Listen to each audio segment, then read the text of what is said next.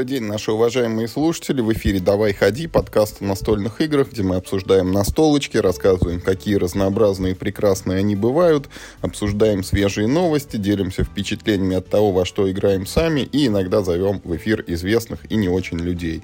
В виртуальной студии у нас, как всегда, Михаил Паричук. Миш, привет. И всем привет. Я вот не знаю, как нашей аудитории, Миш, зашел предыдущий эпизод, где мы безо всякого плана просто там делились друг с другом какими-то историями, рассказывали там о каких-то впечатлениях, но предлагаю попробовать повторить. Что ты на это скажешь?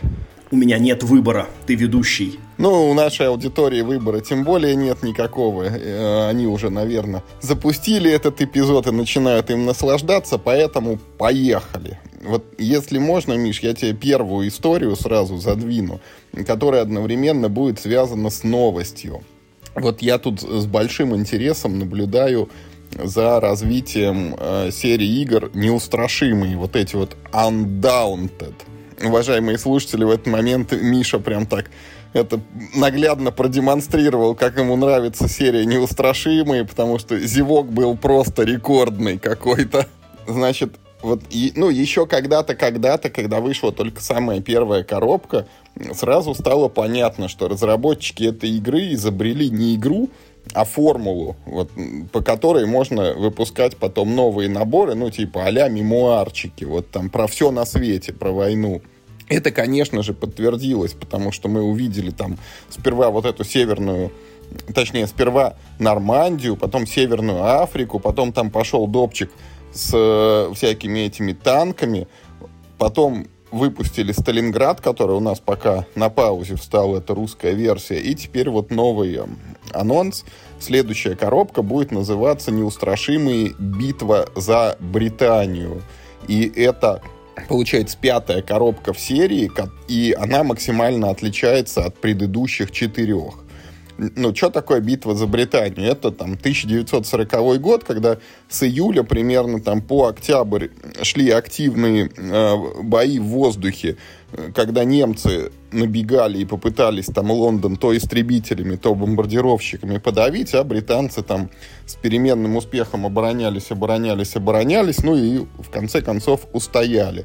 И вот эта самая битва за Британию, она будет разворачиваться в новой коробочке, и игра ну, меняет тип свое измерение. Если раньше мы бегали по земле конкретными там отрядами или даже индивидуальными солдатиками, которые иногда могли залазить, например, в танк, то теперь мы будем летать в воздухе.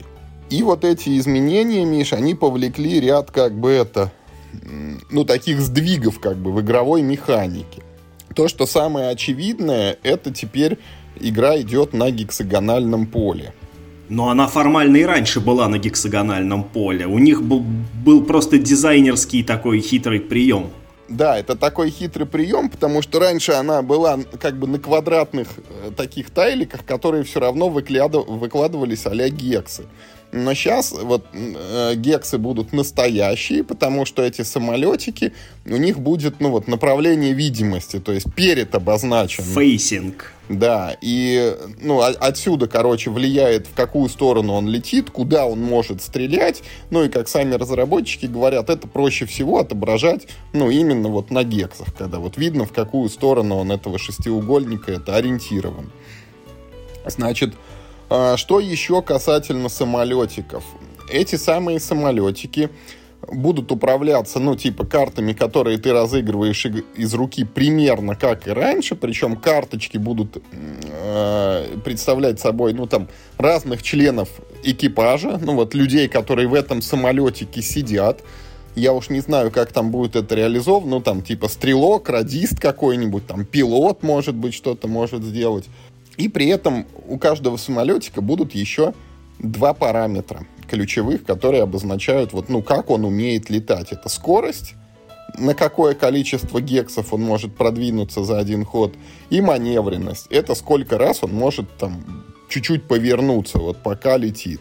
Вроде как они будут там от 1 до 3, ну и понятно, когда вот там, например, бомбардировщик с параметрами 1.1, он может пролететь на 1 гег заход и чуть-чуть как бы вот на 60 градусов влево или вправо повернуться, и какой-нибудь британский истребитель 3.3, который может, ну, фактически вот вокруг этого бомбардировщика там э, это в хвост ему зайти. И, значит, еще поменяется в плане механики. По очевидным причинам уходят разведчики. Я напомню, что в предыдущих играх серии была такая фишка, что вот у тебя бегают солдатики по полю, и им запрещено заходить на территорию, пока там не побывал вот именно разведчик, который типа, ну, дал тебе в нее доступ. В самолетах, значит, никаких разведчиков не будет. Ну, хотя типа самолеты-разведчики существуют, но тем не менее. И здесь тоже немного такая другая механика будет применяться. В общем, разведка тебе давала мусорные карты в колоду. Вот эти карты тумана войны вот мусорные карты примерно остались, но они будут реализованы следующим образом. У тебя все самолеты будут существовать как бы попарно. Ведомый, ведущий. Отображается это в игре, ну вот у тебя будет энное там количество самолетиков под твоим управлением, и они парно раскрашены в одинаковые цвета. Ну, условно, там два красненьких твоих самолетика, два зелененьких, два синеньких. И вот ежели они летают рядом у тебя физически, вот, ну, как-то вот скученно летят, то к ним применяются дополнительные бонусы. А если они у тебя разлетелись, и рядом их нету друг с другом, то за выполнение каких-то действий ты будешь получать в колоду вот эти мусорные карты, там, тумана войны, или они как-то будут называться по-другому, ну, типа за счет того, что у тебя плохая коммуникация между твоими юнитами. Вот я что хочу сказать, Миша. Мне, конечно же, и мы неоднократно уже об этом говорили, вот эти неустрашимые, они не очень нравятся. Ну, точнее как, она игра-то в целом неплохая, но когда вот перед тобой слева лежат неустрашимые, а справа сундук войны от тех же самых авторов, то хочется играть сундук войны. Неустрашимые как-то хочется отодвинуть в сторонку. Но вот именно вот эта самолетная тема, она э, во мне как бы пробуждает мои старые желания, которые до сих пор вот не совпадают с моими возможностями, потому что я когда-то очень хотел играть. Хотел быть летчиком? Да не хотел, я был, хотел быть летчиком в крыльях войны, вот в этих Wings of War. Что я когда-то покупал вот этот коврик, который, ну, типа, вот как мышиный ковер. Да, да, только... да, да, ты сто раз рассказывал. Да, все, короче, давай, да.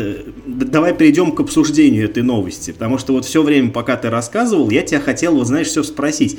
Ты с таким энтузиазмом это рассказываешь, как будто ты в это будешь играть. Вот как будто тебя эта новость, ну, как-то затронет, серьезно. Ты когда в последний раз доставал неустрашимых? Ну, там, хоть какую-нибудь Африку, там, Нормандию, что у тебя есть? Ну, не так уж давно, мне кажется, там типа год назад, может быть. Это, это... Ну да, действительно, совсем недавно. Это недавно, да, в моих мерках. Э, Более того, я очень ждал, Миш, я очень ждал, что Сталинград выпустят в этом году. Вот это вот с компанией, как бы на прохождение, с прокачкой юнитов, с последствиями да, Сталинград э, меня, конечно, тоже цепляет, да, больше, чем все остальные коробки в этой серии, потому что, ну, во-первых, это Сталинград, да, во-вторых, это компания, это, конечно, это более интересно. В Сталинград даже я бы поиграл. Э, вот. Но вот, э, честно сказать, вот этот э, спин про самолеты, я так понимаю, что это несовместимая ни с чем, как бы, игра, а, она абсолютно, вот, короче, отдельно. И вот, ну, меня вообще это не торкает просто никаким местом. Но ты не летчик в душе, видимо, все. Я, видимо, не хотел быть летчиком, да, в, в душе. А вот я зато тебе, знаешь, хочу сказать, что меня, э, ну, с другой стороны, интригует. Вот фабрика игр будет выпускать Heroes of Normandy. И я прям очень рад этой новости, честно тебе скажу. Heroes of Normandy это такой тактический варгейм. Не знаю, можно ли его в строгом смысле слова называть варгейм, но это типа, да, такой симулятор, короче, э, командных э, боев про Вторую мировую. Это целая линейка уже, там есть э, допы даже с Ктулху, есть, э, значит, ответвление про Вархаммер, все это началось вообще с космической игры, причем она даже у меня была. И Чё, чё, чё? То есть, чё? то есть, когда ответвление про самолеты, это мы в сторону отодвинем. А когда Вторая мировая доходит там до Ктулху это и до Вархаммер 40к, это норм. Не, не, не, не, вообще не хочу ни про Ктулху, ни про 40к. Вот э, меня интересует в данном случае именно сама система, да, Heroes of Normandie. Она очень э, прикольно, что ли, э, придумана. Она вот напоминает больше не серьезный тактический варгейм, как какой-нибудь, э, значит, этот Awakening the Bear, а скорее какую-то вот, я не знаю, почему у меня, э, у меня такая ассоциация, скорее вот какую-то компьютерную игру, причем, ну, не современную, э, не серьезный, опять же, вот тактический симулятор какой-то там, да, боевых действий, а вот что-то, что-то вот типа с Дэнди, знаешь, как будто это вот какая-то войнушка. Там, э, там очень много интересных находок. Во-первых, э, когда ты Э, набираешь себе армию, ты набираешь ее на очки в такие, знаешь, слоты. Вот ты, например, берешь себе, ну, типа, я хочу купить себе отряд пулеметчиков. Ты берешь такую плашку, в ней дырки. Э, дырки под карточки воинов. И ты в эти дырки засовываешь, ну, там, соответствующие карточки. Причем дырки бывают разной формы, соответственно, под войска, там, под спецобмундирование, под гранаты, под аптечки. И вот ты сам, короче, выбираешь, сколько чего ты хочешь напихать туда, но э, если ты взял себе вот этот вот сквад пулеметчиков, то ты ограничен этой формацией. То есть, ну, очень условно, ты не можешь взять больше трех людей, даже если ты очень хочешь, ты не можешь туда взять, там, 80 гранат, потому что это пулеметчики, ну, и, в общем, и так далее. А у других отрядов набор дырок э, другой, понимаешь? Это, это само по себе прикольно. Э, вторая прикольная штука, там есть, ну, как бы туман войны. Ты когда свой ход делаешь, ты сначала э, задаешь э, такими специальными э, блоками-маркерами, каким отрядом ты отдашь приказ. Но блоков эти, то есть ты можешь в свой ход отдать, по-моему, три, э, три приказа, а блоков у тебя больше. То есть противник не знает, кто именно из твоих отрядов будет ходить. Ты, по-моему, 5 блоков ставишь, и из них только 3 настоящие, и причем у них даже цифры есть, типа первым будет ходить вот этот отряд, вторым вот этот, а третьим вот этот. Плюс там две фальшивки, которые вообще на самом деле не будут ходить. А ты только создаешь видимость, что типа они будут ходить. Ну, это, э, это второй прикол. И третий прикол в том, что там все э, воины представлены квадратными плашками картонными, и вот эти плашки, они двухсторонние. И в зависимости от разных событий, ну, они могут переворачиваться. Например, если у тебя есть воин со станковым пулеметом, то у него там одна сторона, это где у него пулемет свернут, он может быстро бегать, но он плохо атакует тогда, ну, типа там из пекаля своего, там, да, стандартного стреляет.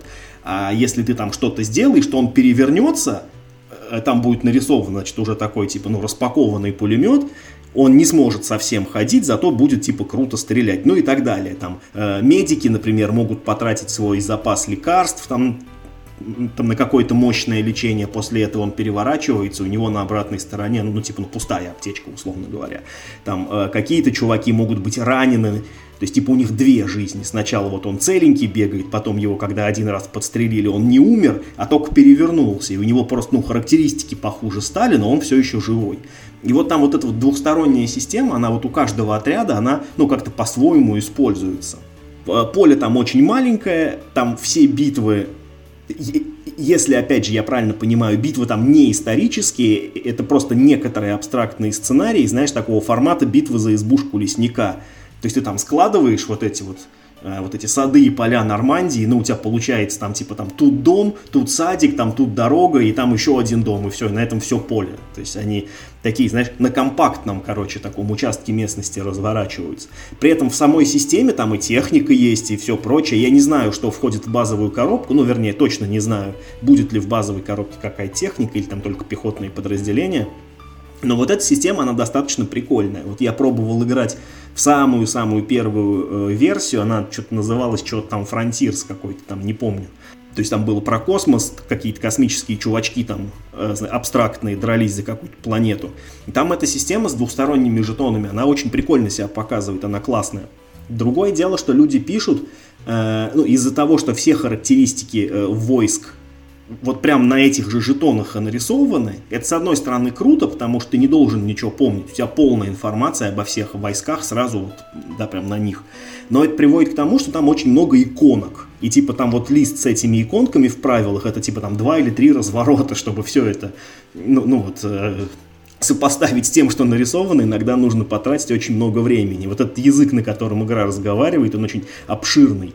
Не знаю, насколько это большая проблема, потому что я вот от некоторых людей слышал такую жалобу в интернете, а, а ну, другие про это просто ничего не пишут. Ну, видимо, у них не было проблем. Может быть, там какие-то, ну, типа, более-менее понятные иконки, или, может быть, в них легко ориентироваться, не знаю. Вот. Но я очень рад, что вот эта, короче, серия наконец-то э, начала выходить на русском, потому что там тоже есть э, доп. Как минимум про Сталинград есть. Ну, про самолеты нет, извини. Вот. Э, но я буду прям смотреть. Э, по-моему, фабрика еще не назвала цены, но если это будет стоить каких-то вменяемых денег, то я, то я, наверное, даже себе возьму попробовать. Очень хочется. Слушай, я играл в Heroes of Normandy пару раз. О, серьезно? Когда ты успел? Причем это была это компьютерная версия, потому что она, по-моему, на Стиме выходила. Есть, когда да, да, да, она в Стиме есть. Вот. Да. Мне было интересно попробовать, ну вот как эта механика у них устроена. И это было уже, знаешь, очень, ну точно, вот точно сильно да, это более давно, чем когда я неустрашимых раскладывал. Ну, то, там, лет пять может, даже больше прошло. Это потому что, в принципе, игра-то более старая. Да, ей самой уже лет 10, это первый. Да, я думаю, да. Этому набору. Вот что я запомнил, да, действительно, там есть вот эта механика, когда ты ну, типа, программируешь действие, кто у тебя там будет ходить, и она сделана... Ну, вот тогда у меня была мысль, что она реализована э, супер более элегантно, чем вот в нашей отечественной этой у звезды Великой Отечественной, когда надо было там за каждого юнита подписывать на листочке это из какого гекса в какой он едет. И там еще была какая-то супер быстрая боевка, когда ты, ну, там буквально один кубик D6 А там так и есть, да, да, да, там и, так и есть. И, и сразу там убил или нет. Mm-hmm. Я могу соврать, но там на шестерку чаще всего ты как в Эклипсе там молодец сразу попал, там другие цифры под вопросом. И э, я прошел два или три сценария, они действительно такие, очень компактное поле, очень небольшой, ну, это, наверное, самые первые были, там, ну, вот по пальцам одной руки можно пересчитать юнитов, которые под твоим контролем, но сильно не загорелся. Ну, наверное, это обусловлено в том числе и тем, что я все равно играл один, а вот такие сольные эксперименты это не совсем мое. Ну и, во-вторых, в картоне как-то это... Мне больше всегда нравится, тем более, вот я бы это попробовал. Тут, как ты рассказываешь, действительно очень хорошо продумано использование, ну, вот этих вот физических, как бы, компонентов, когда вот двухсторонние вот эти с разными параметрами, вот эти вот там дырки, которые нужно это заполнить там какими-то пипками, чтобы у тебя получился отряд. Механика это не самая моя любимая, когда ты, конечно, действие программируешь, но здесь она не такая ужасная, как в каком-нибудь Lords of Xidit, который я там совсем терпеть не могу. Но здесь ты не программируешь действия. Это, это здесь не так. Ну да, ты программируешь юнитов, а не действия. Да, ты просто показываешь, какие потенциально у тебя сходят чуваки, а из них на самом деле сходят, ну, не все. Но ты, правда, программируешь порядок хода этих чуваков. Инициативу, вот ты программ... типа, ты им. Ну, да, да, да. И вот это, да, вот это действительно элемент программирования, но ты не должен продумывать, как, опять же, в Великой Отечественной от звезды, ты не должен прописывать весь ход юнита заранее на бумажке. То есть это не дипломатия, э, это просто ты вводишь противников в заблуждение несколько. Короче, я прям дико заинтригован, я буду следить за этим проектом, хочу его себе, серьезно, потому что у меня давно руки чесались. В России эта игра достаточно редкая, она и на Западе дорогая почему-то. Хотя вроде там один картоний, но она почему-то вот всегда очень дорого стоила. А вот это их Вархаммер, Вархаммеровский их спинов, там что-то у него базовая коробка за 100 баксов стоила, что-то баксов 120 что ли, хотя там просто обычные картонные плашки неясно чем обусловлено, видимо, стоимостью лицензии. Я предлагаю, давай перейдем тогда к следующей позиции, с которой по-хорошему надо было вообще начинать эпизод. Это Ticket to Ride Legacy. Yes. Мы только буквально вот там рассказывали, какие нас преследуют неудачи с Legacy играми и какие Legacy игры у нас еще есть в запасе не пройдены. И вот как назло вот подбрасывают еще одну Legacy игру, мимо которой, мимо просто так не пройдешь. Легенды Запада, да. Легенды Запада. Ай, чё там? Ну круто. Чё, что тут обсуждать, да? Все знают, что такое Ticket to Ride, и все знают, что такое Legacy. Это вот, знаешь, э, э, когда ты какую-нибудь презентацию готовишь, ну, какой-нибудь проект, например, ты защищаешь, ты должен в целом, ну, вот некий selling point такой, да, такой, типа, самый основной, значит, ну, типа, для себя сформулировать. Вот тут, мне кажется, это просто максимально простая и такая, ну, понятная концепция. Ticket to Ride Legacy. Ничего не надо Что вам еще надо, да? Да, ясно и понятно. Мега круто.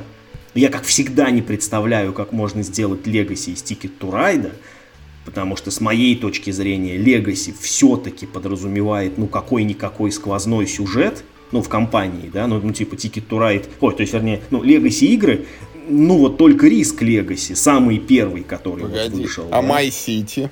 Там есть сюжет, ты что, издеваешься? Там промышленная революция. Ну вот в Ticket to Ride такой же будет тебе сюжет. Какой такой же? Строят рельсы все дальше и дальше. Ну да, разве что так, да. Иногда, может быть, новый паровоз изобретают. Ну нет, ты вот видишь, ты если э, смотрел на эти, э, на рендеры, которые уже выложены в сети, там есть какие-то прям вот совсем-совсем новые карточки. Есть что-то вроде событий, там такая стопка с зелененькой рубашечкой. И, кстати, ты обратил внимание на главное изменение? Карточки паровозов и вагонов вертикально. Ориентированы, да, по-другому. Да, да, да. Чтобы ты не мог их использовать в других играх. Это такая прям, знаешь, смелая дизайнерская находка такие, знаете. Мы 25 лет выпускаем игру с горизонтальными карточками. Настала пора перемен. Такие, знаешь, бах. Я тебе хочу сказать еще, что там же вот, ну, есть какие-то вот эти коробочки, которые ты будешь открывать, и на них подписаны названия железнодорожных компаний, ну, аутентичных. Нет, не-не-не-не, смотри, э, коробочки вот с названиями железнодорожных компаний это просто наборы фишек игроков. Так во всех юбилейных э, версиях Ticket to Ride там лежат коробочки с названием э, это не настоящие компании, кстати. Ты, а, они с амажем, но это не настоящие компании. Мне вот. кажется, ну, просто я вот помню этот, у меня тоже плохо играемый Чикаго Экспресс, на который я все время хочу это играть, и не получается. Там как раз, ну вот, реально существующие конторы. Ну а что ты сравниваешь ты с Чикаго Экспресс, это другая игра. Названия те же самые, что в Чикаго Экспресс, вот эти там Эри какие-то, я не помню, как они точно называются. И вот я их же увидел, ну вот, на, на, на коробочках этого Ticket to Ride. А, ну может я ошибаюсь, конечно. Мне всегда казалось, что это просто, э, что это просто какая-то ну, такая стилизация просто общая. Короче, это все не важно. Важно, что она будет на русском языке сразу, понимаешь? Вот тут тоже не стали вот мурыжить, сразу, короче, анонс на английском, в тот же день на русском. Будет все хорошо. Но было бы странно, честно говоря, что если бы Мир Хобби вот эту э, легендарную серию, тут видишь, тут, тут еще хорошо совпало, что им права принадлежат на оригинальный Ticket to Ride, и ну типа можно легко договариваться сразу выпускать. У них уже одна лицензия в кармане. Я просто что хочу, Миш, сказать. Мы с тобой всегда говорили, что вот типа современные настольные игры, они стоят на трех китах. Колонизаторы, Каркасон и to Ride, да? Где-то их там еще черепаха Seven Wonders подпирает, наверное. Это просто уже более модерновый список. Нам, кстати, мне кажется, нужно с тобой сделать э, какой-то специальный выпуск э, и вот этот вот список э, китов, как бы, типа, ну, современного настольного геймдева надо, мне кажется, немножко обновить. Потому что, честно говоря, ты знаешь, колонизаторы, мне кажется, ну, типа, они в свое время э, дико бустанули вот, ну, типа, ну, весь процесс, но я что-то сомневаюсь, что они сейчас на кого-то прям сильно повлияют, ну, там, на какого-то дизайнера. Как бы. Это хорошая игра, которая осталась, типа, в прошлом. Что хочу сказать, что вот из этих трех китов, как бы, вот он первый это обнаследился, вот Ticket to Ride получается, Хотя при известном как бы стремлении ты уже несколько лет мог бы поиграть и в колонизаторы Legacy. Вот придумана компания тем же автором, от которого мы с тобой с удовольствием эту пандемию проходили, компанию, да. Компания — это не Legacy. Компания — это компания. Это в пандемии была компания, это компания, а колонизаторная компания у него именно с элементами Legacy. Что то наклеиваешь на карты наклейки, ты как... Я не знаю, что ты там наклеиваешь, но там вплоть до того, что там чуть ли не голосовать надо, какое дальше изменение произойдет в игре. Это просто нелинейная кампания. Legacy — это не просто набор миссий. Legacy — это необратимое изменение. Ладно, гексы, гексы жечь не надо там, да. Вот, а если не надо жечь гексы, ломать фишки и наклеивать наклейки и маркером писать прям, прям поверх коробки, то это не Legacy. Это просто компания. Но да, она может быть нелинейная. Принцип Legacy в необратимости твоих решений. Ты что-то делаешь, у тебя игра меняется безвозвратно. Хотя ты сам рассказывал, что с помощью простого советского фена можно устранить все эти последствия. Не, ну это уже знаешь. Так-то можно и Ричард Шпак всегда какой-нибудь намутить. Заклеить, короче, обратно поле, знаешь. Ну, to Ride, короче, огонь. Вот я, да просто сказка. Я тебе это предлагаю перейти к следующей позиции. Сейчас ты будешь меня порицать, наверное. Но мне тут приспичило поиграть в такую игру под названием, если ты помнишь, это Eminent Domain. Да, помню. Неплохая игра. Как бы это мало у меня в очереди колодостроительных игр стоит на поиграть, а это тут не, немножко подрезало так и в дамке сразу. Вот. Ничего страшного. Обогнав несчастно этот Доминион в очередной это раз. Я тебе, может быть, даже про игру сейчас-то особо и не расскажу, потому что мы так чуть-чуть ее разложили, поиграли, и, честно говоря, пока полностью еще заново не освоили. Это правило я уже подзабыл, настолько давно не играл.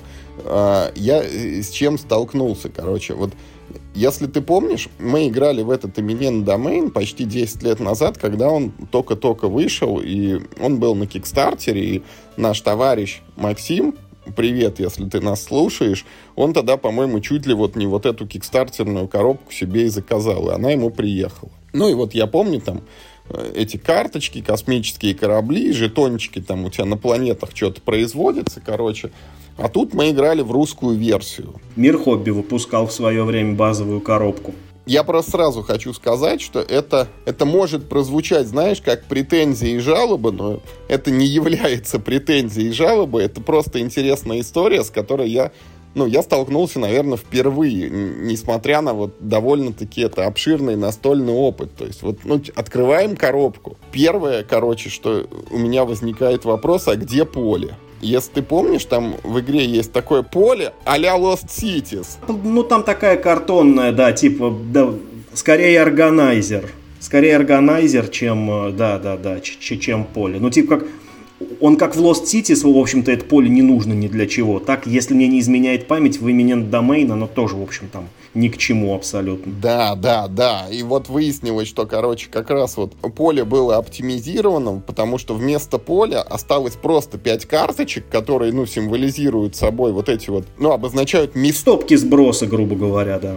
Да, места, куда ты должен э, раскладывать карты, и на самой вот этой карточке на ней еще написан эффект, ну, который происходит, когда вот эта стопка закончилась у тебя. Второй момент, я смотрю, а где же деревянные вот эти диски, ну, товары, которые у тебя там на освоенных планетах производятся. В общем... Что, и их нет? Да, они превратились, ну, просто в картонные кружки разноцветные. Ну, то есть не разноцветные, а на них прямо эти товарчики нарисованы. Там, знаешь, ну, кучка такая, типа, как вот сера в героях, там, другой какой-то товар и еще какой-то другой. То есть, если вы... Так, ладно, тоже пошли под оптимизацию, да. дальше идем. Ну, как бы, и после этого... Следующий, да, следующий шаг, по идее, а где же карты? Не, карты остались, но как бы вот после деревянных жетонов искать пластиковые корабли, вот которые а-ля Eclipse, первая редакция, если ты помнишь, вот там маленькие, средние и побольше, ну, они тоже канули в лету, и у тебя такие есть тоже картонные жетончики, на которых эти же самые корабли, ну, типа, просто нарисованы. Фотографии этих кораблей, да. да. да. Я, кстати, вспомнил, я, кстати, вспомнил, да, э, э, это ну, за давностью лет у меня истерлось из памяти, но я помню реакцию сообщества на то, как вышло вот этот Eminent Domain на русском языке, и вот насчет фишек товаров врать не буду, я не помнил, а вот эти жетоны у меня живо в памяти прям встали, когда вот рендер, вот этот трехмерный рендер этой же самой фишки, которая в пластиковом виде была лежала в оригинальной коробке, тут даже, ну вот не какая-то красивая картинка космического корабля, с какой-нибудь карточки вырезали бы, елки-палки, это, ну, ну типа обтравкой в фотошопе, да, и запихали бы, а именно вот что пластиковый вот этот вот отрендеренный пластиковый вот, по-моему, цвета жетончик. Нет, он тут, короче, знаешь, тоже такое, ну, сам спорное в чем-то решение. Темно-синий жетон, и на нем это черный вот этот корабль изображен. Ну, ну, ну черный, да, он, он там почти черный такой, типа темно-серый, да, да, да темный корабль на, на фоне темного космоса. Примерно вот так это выглядит. Ну, логично, логично. Космос какой? Черный? Я не знаю почему, короче. Ну, во-первых, я вот с этим не сталкивался. Как-то выход русской версии прошел мимо меня. Ну, и, и почему-то это для меня такой, знаешь, уникальный случай. Но вот в других играх мне не попадались. Вот так много оптимизаторских решений, да еще и в одной коробке. Еще раз, я не говорю, что это плохо, хотя, ну, конечно, там деревянные жетончики по картам раскладывать удобнее, чем, ну, вот, э, картонные вот эти кружки. Ну, казалось бы, уж хотя бы даже знаешь, что там э, эти бог с ними с кружками, но этих кубиков-то, да, вот еврокубиков же можно было насыпать. Вряд ли они стоят дороже жетонов. Не, ну картон, наверное, все-таки дешевле в любом случае, чем это. Корабли уж фиг с ним. Хотя, ну, когда в игру внедрялись корабли, по сути, ну, корабль это просто вот единица ресурса, да, они могли тоже изображаться, ну, еврокубами другого цвета, условно. Я не знаю, счетчик у тебя мог бы быть этих кораблей там. Нет, для счетчика тогда планшет надо встраивать, это нет, не туда. Но, но, есть, Миша, хорошие новости. Вот поля нету, как бы это. Э, деревянные жетоны превратились в картонные, пластиковые корабли превратились вот в фотографии имени самих себя. Но в русскую версию положили 5 новых карточек. Пока выпускали ну, локализацию, вышла уже вторая редакция этого именент домена. Там авторы чутка подправили баланс – значит, изменили там пару технологий, пару там каких-то планет, и там какое-то свойство, вот когда вот стопка этого свойства исчерпана, оно там чуть-чуть по-другому срабатывает. Вот оцени просто как бы щедрость, так сказать, вот души, если у тебя русская версия именент домейна, ты можешь одновременно играть и в первую редакцию, и во вторую. То есть там полностью скомплектована первая, но если ты хочешь, ты вот эти пять карт вынимаешь и докладываешь, ну вот те же пять карт, только уже видоизмененные, играешь во вторую редакцию. Патч первого дня сразу, знаешь, тебе включили в коробку можешь накатить. Ну, когда, с другой стороны, можно было его это, как бы отдельно не вкладывать, а, а сразу интегрировать, так сказать, да, и тогда можно было сэкономить еще 5 карточек на печати каждой этой экземпляра. А как известно, 10 старушек рубь, а 5, а 5 карточек с коробки это ну минимум 5000 карточек, минимум.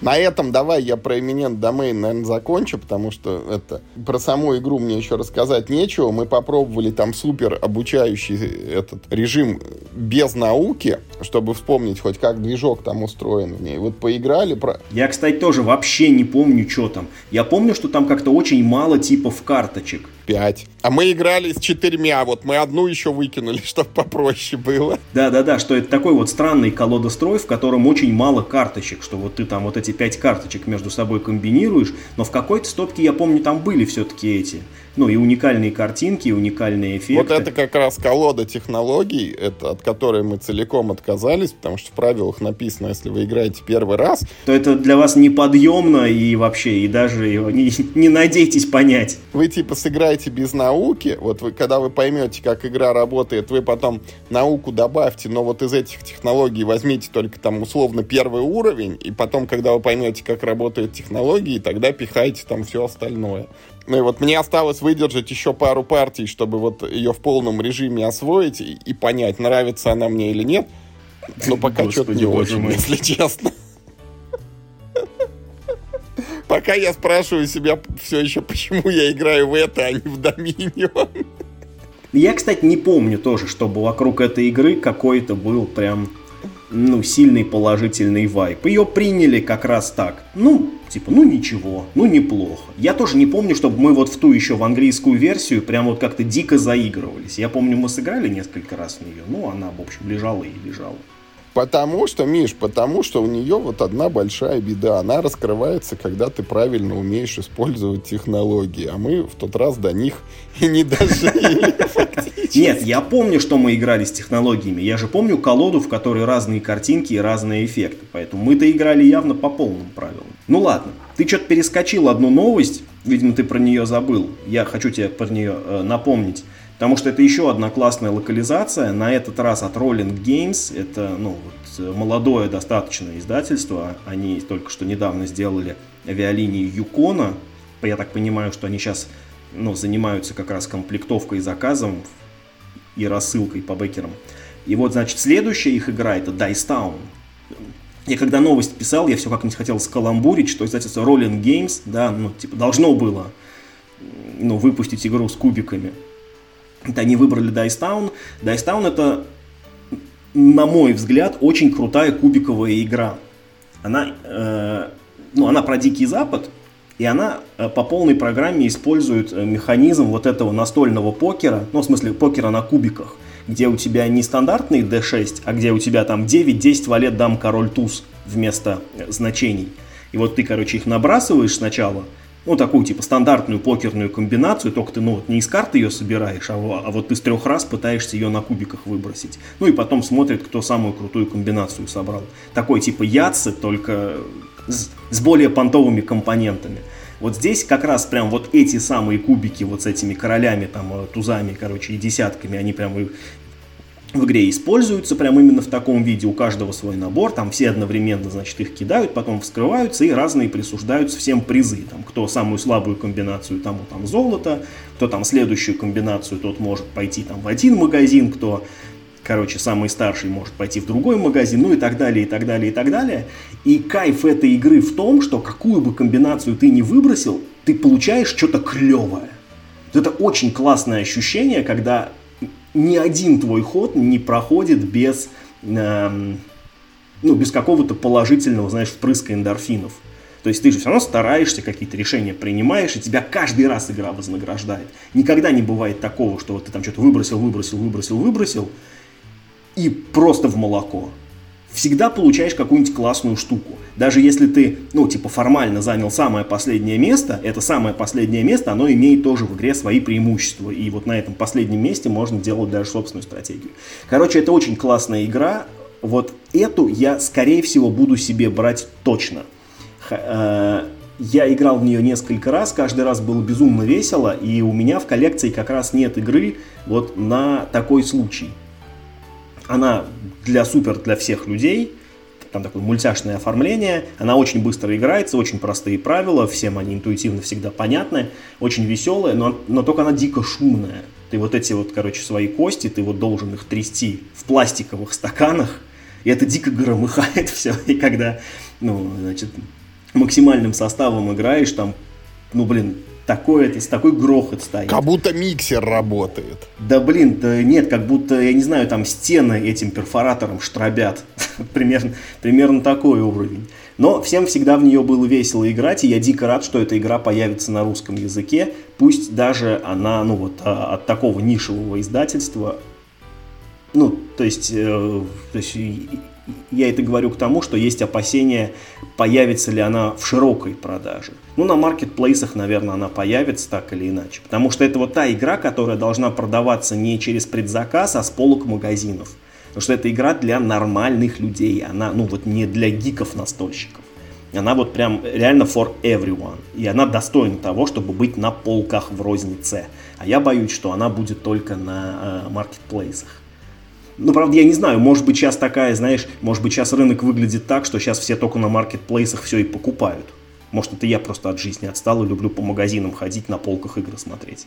Слушай, ну вот, Миш, это как какой-то случай, когда эта игра прошла абсолютно мимо меня, и я даже ничего про нее не слышал. Вот, послушав то, что ты рассказал, я понимаю, что она у меня потенциально может соревноваться с двумя коробками – Первая это Повелитель Токио, в которую я вот не играю, но вроде как это. И расстаться с ней не могу, потому что она такая тоже вот, вроде для обычных людей гарантированно хорошая. Но вот лично мне уже это, я и присытился. А вторая, это у меня стоит на полке вот эти кубитосы, где ты тоже должен набрасывать очень-очень много кубиков.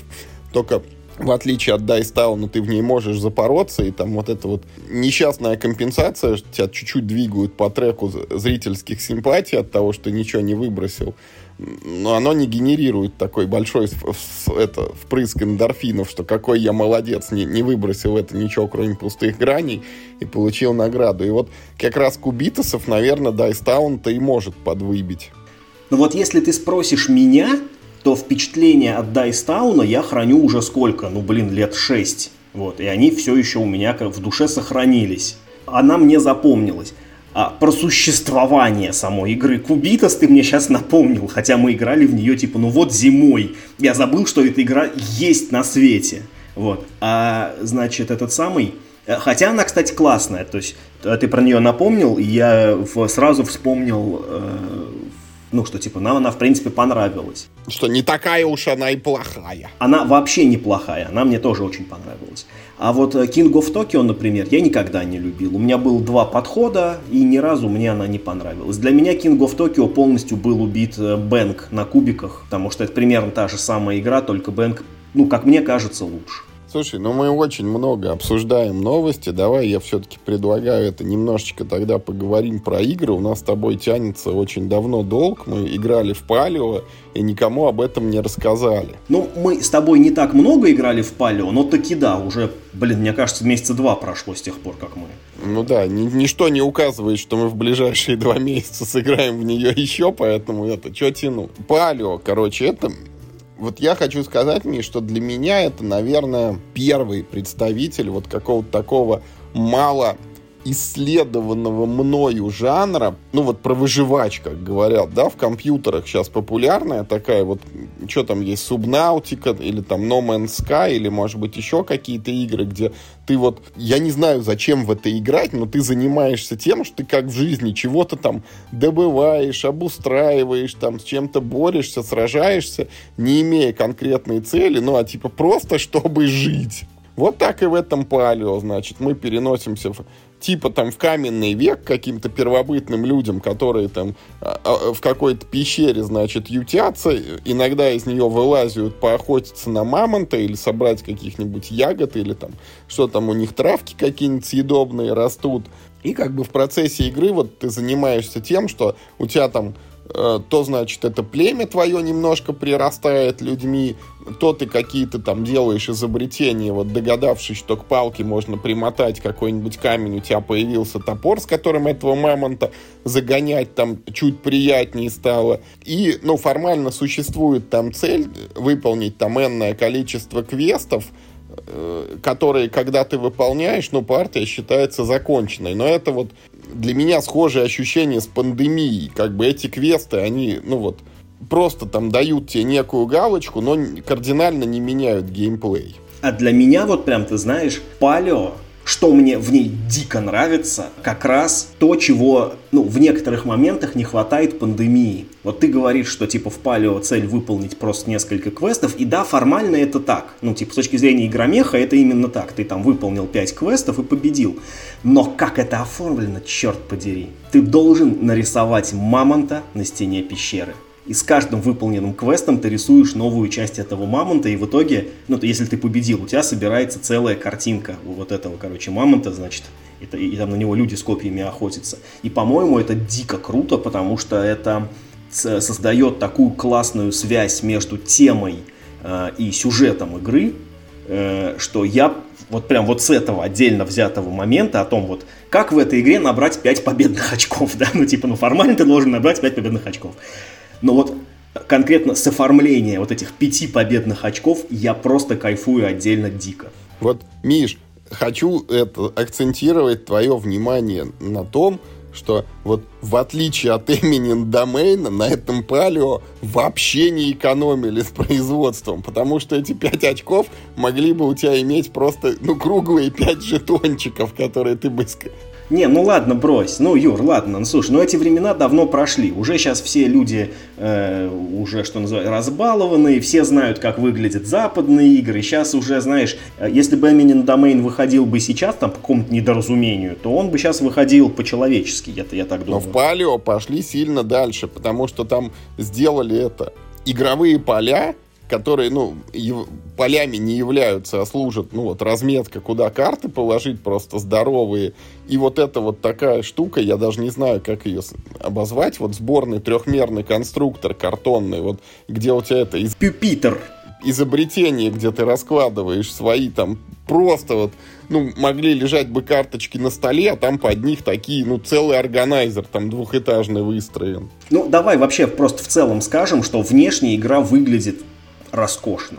Да. Там только картоний, да, там есть эти деревянные фишки еды, бревен и там каких-то камней, по-моему, еще.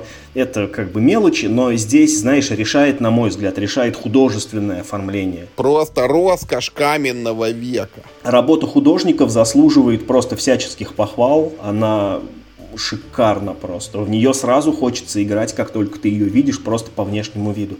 Такого, э, такого рода магию вот э, сто лет назад, короче, умела делать Days of Wonder.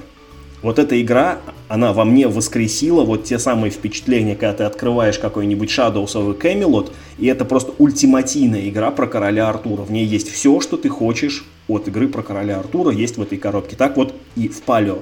Ты открываешь эту игру, и в ней все, что ты хочешь, э, чтобы было в игре про племя, короче, каменных людей.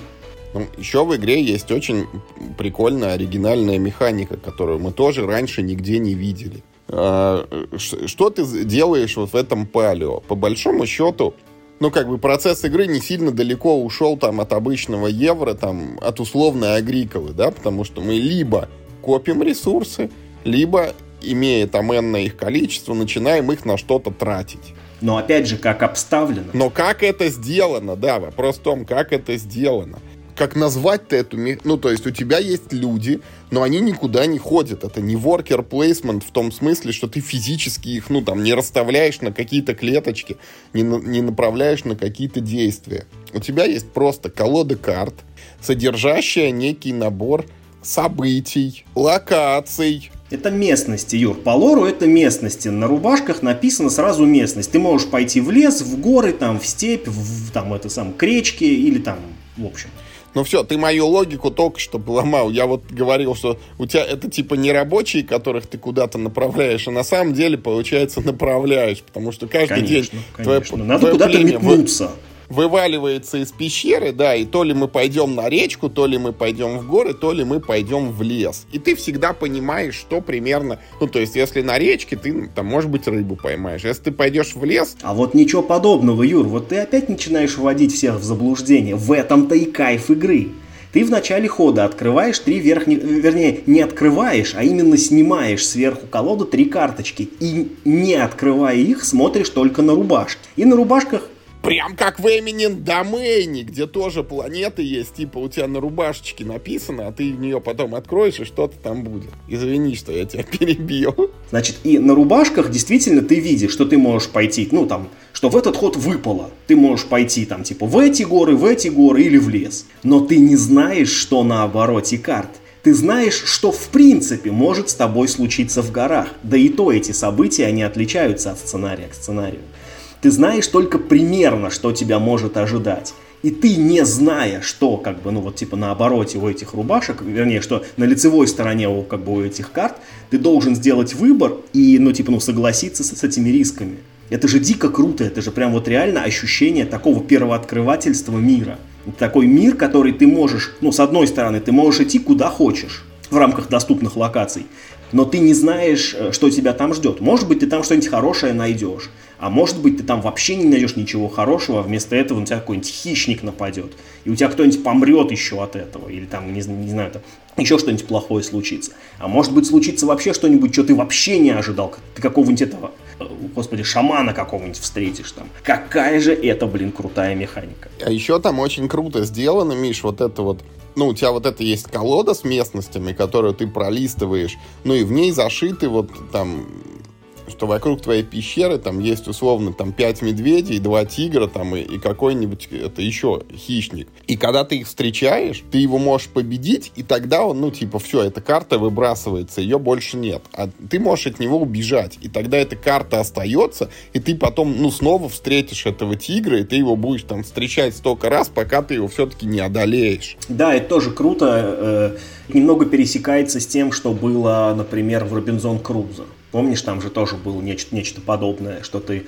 э, получал ну да, там можно было раниться в ногу, и за это у тебя потом она отвалится через несколько ходов. Да, только там было наоборот, ты мог что-то сделать, да, и получить последствия, а тут наоборот, все, что ты не сделал, оно к тебе вернется в колоду, ну и там рано или поздно ты с этим, скорее всего, все-таки столкнешься. Ну и вот, Миш, мы столько уже с тобой рассказываем, и даже как не отметили, что, ну, вообще-то на минуточку мы говорим, тоже как с Робинзоном Крузо, это кооперативная игра, в ней все игроки ну, действуют сообща, выполняют эти единые квесты, и хотя у каждого есть, ну, там, типа, свое собственное племя и свой собственный вот этот набор карт, которых ты должен пролистать там и, и, и посетить, и преодолеть, ну, типа, часто можно приходить на помощь друг другу, чтобы э, свои статы, ну, типа, приплюсовать э, к товарищу и вот там совместными усилиями какую-то карточку там забороть.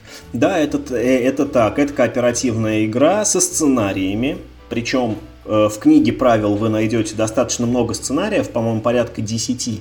Но самое главное, что там совершенно прозрачный конструктор э, сценариев. Потому что, по сути своей, сценарий — это просто колода карт, э, который составляется из двух или там трех подколод. То есть ты можешь взять колоду номер 1, 3 и 8, все это вместе перемешиваешь, вот тебе новый сценарий. Может быть, такой сценарий даже описан в книге правил, а может быть и не описан, ты можешь прям на лету их можешь генерировать. Это тоже очень крутая система, которая, во-первых, позволяет не, ну, не громоздить э, как бы, ну, правила да, вокруг этого, потому что система очень цельная, она очень единая. Там классная иконографика, которая очень неплохо работает и как бы сама по себе объясняет тебе, что должно с этой картой там быть сделано, там то, все или там, или другое. И у меня большие очень ожидания от дополнений, которые явно мы будем добавлять. Хотя у меня она уже с какими-то дополнениями, по крайней мере с мини-дополнениями точно. И это как бы еще одна положительная сторона этой игры, что в ней ощущается очень неплохой запас реиграбельности. Ну, по крайней мере, до тех пор, пока ты не прошерстишь все вот эти мини-колоды. Потому что вот каждая из мини-колод, а их там порядка, ну, тоже что-то порядка 10. Ну, это как бы часть какой-то механики. Они даже называются так, типа там дикие животные. Там, да, условно, колода номер один – дикие животные. Там, колода номер два – холода. Колода номер три – там, засуха, не знаю. Колода номер четыре – там, наводнение. И вот ты, например, хочешь бороться с дикими животными во время наводнения. Засухой во время наводнения. Да, например, хочешь бороться с засухой во время наводнения, да. Берешь, значит, две соответствующих колоды, перемешиваешь и погнали играть. Не, ну да, это фактически, пока ты не пройдешь, ну, хотя бы по одному разу все вот эти колоды, это для тебя будет вообще, ну, полностью что-то новое будет открываться в каждой колоде, а потом дальше между собой их комбинируй, вот как эти, как Тирана Андердарка, где там всего шесть колод с допчиком, но ты две всего замешиваешь, и каждый раз у тебя новый немножко формат игры. Так и тут, тут же есть вот два этих ужасные птицы, да, и обряд посвящения, по-моему, по-моему, два маленьких допа. И большой доп новое начало еще, где там еще что-то добавляет. Все так, все так, да. То есть эти модули можно подключать. И кто-то, я не помню, вот то ли Олег Милешин, то ли Юра Ямщиков еще очень сильно хвалил, что прям с детьми она очень хорошо заходит. Ну, не совсем-совсем с детьми, а такими, я думаю. Плюс-минус там это 8, 9, 10 лет. Олег хвалил, он как раз так ее и употребляет. У него дома есть как раз коробка со всеми дополнениями, и они с детьми ее так постепенно проходят, можно так сказать она у них пользуется большой популярностью. И это ну, вполне понятно. В игре не так уж много текста, хотя он там есть, иногда нужно почитать. Но в основном а, а, вся игра с тобой разговаривает на языке иконок. И, и я повторюсь, иконки там очень хорошие. Они, во-первых, красивые, во-вторых, они, ну, понятные, как бы.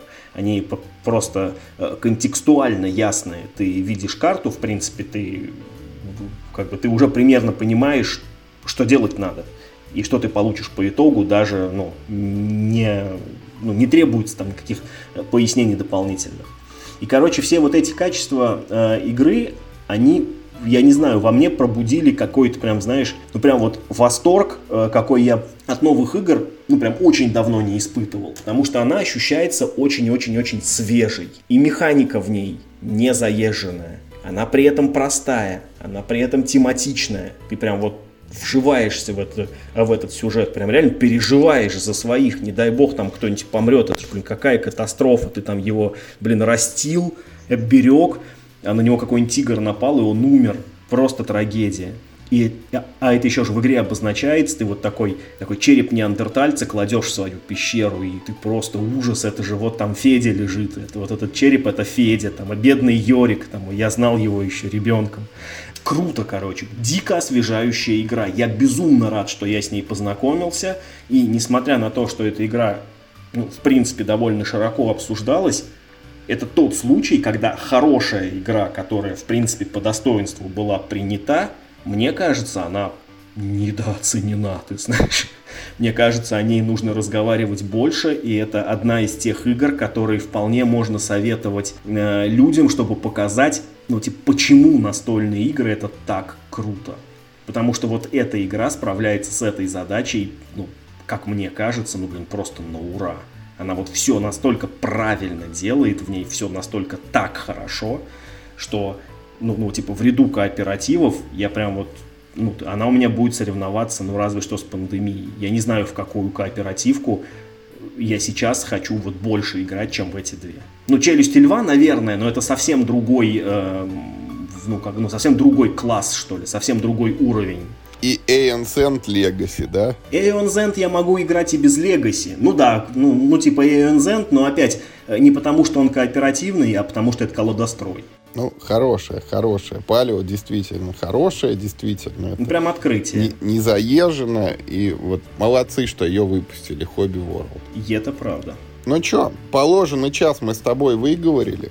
Давай, как всегда, обращение к слушателям. Расскажите нам, пожалуйста, какую игру про Вторую мировую вы ждете больше? Это «Неустрашимые битву за Британию» или «Герои Нормандии»? А нужен ли вам Ticket to Ride Legacy и что вы знаете о нем такого, чего, может быть, не знаем еще мы с Мишей? Зачем туда добавили Мэка, Мэтта Лика как соавторы? Вот что за элемент пандемии нам при, принесут в Ticket to Ride? Какие советы вы дадите, как, лучше освоить Eminent Domain, чтобы он нам понравился, или это все-таки физически невозможно.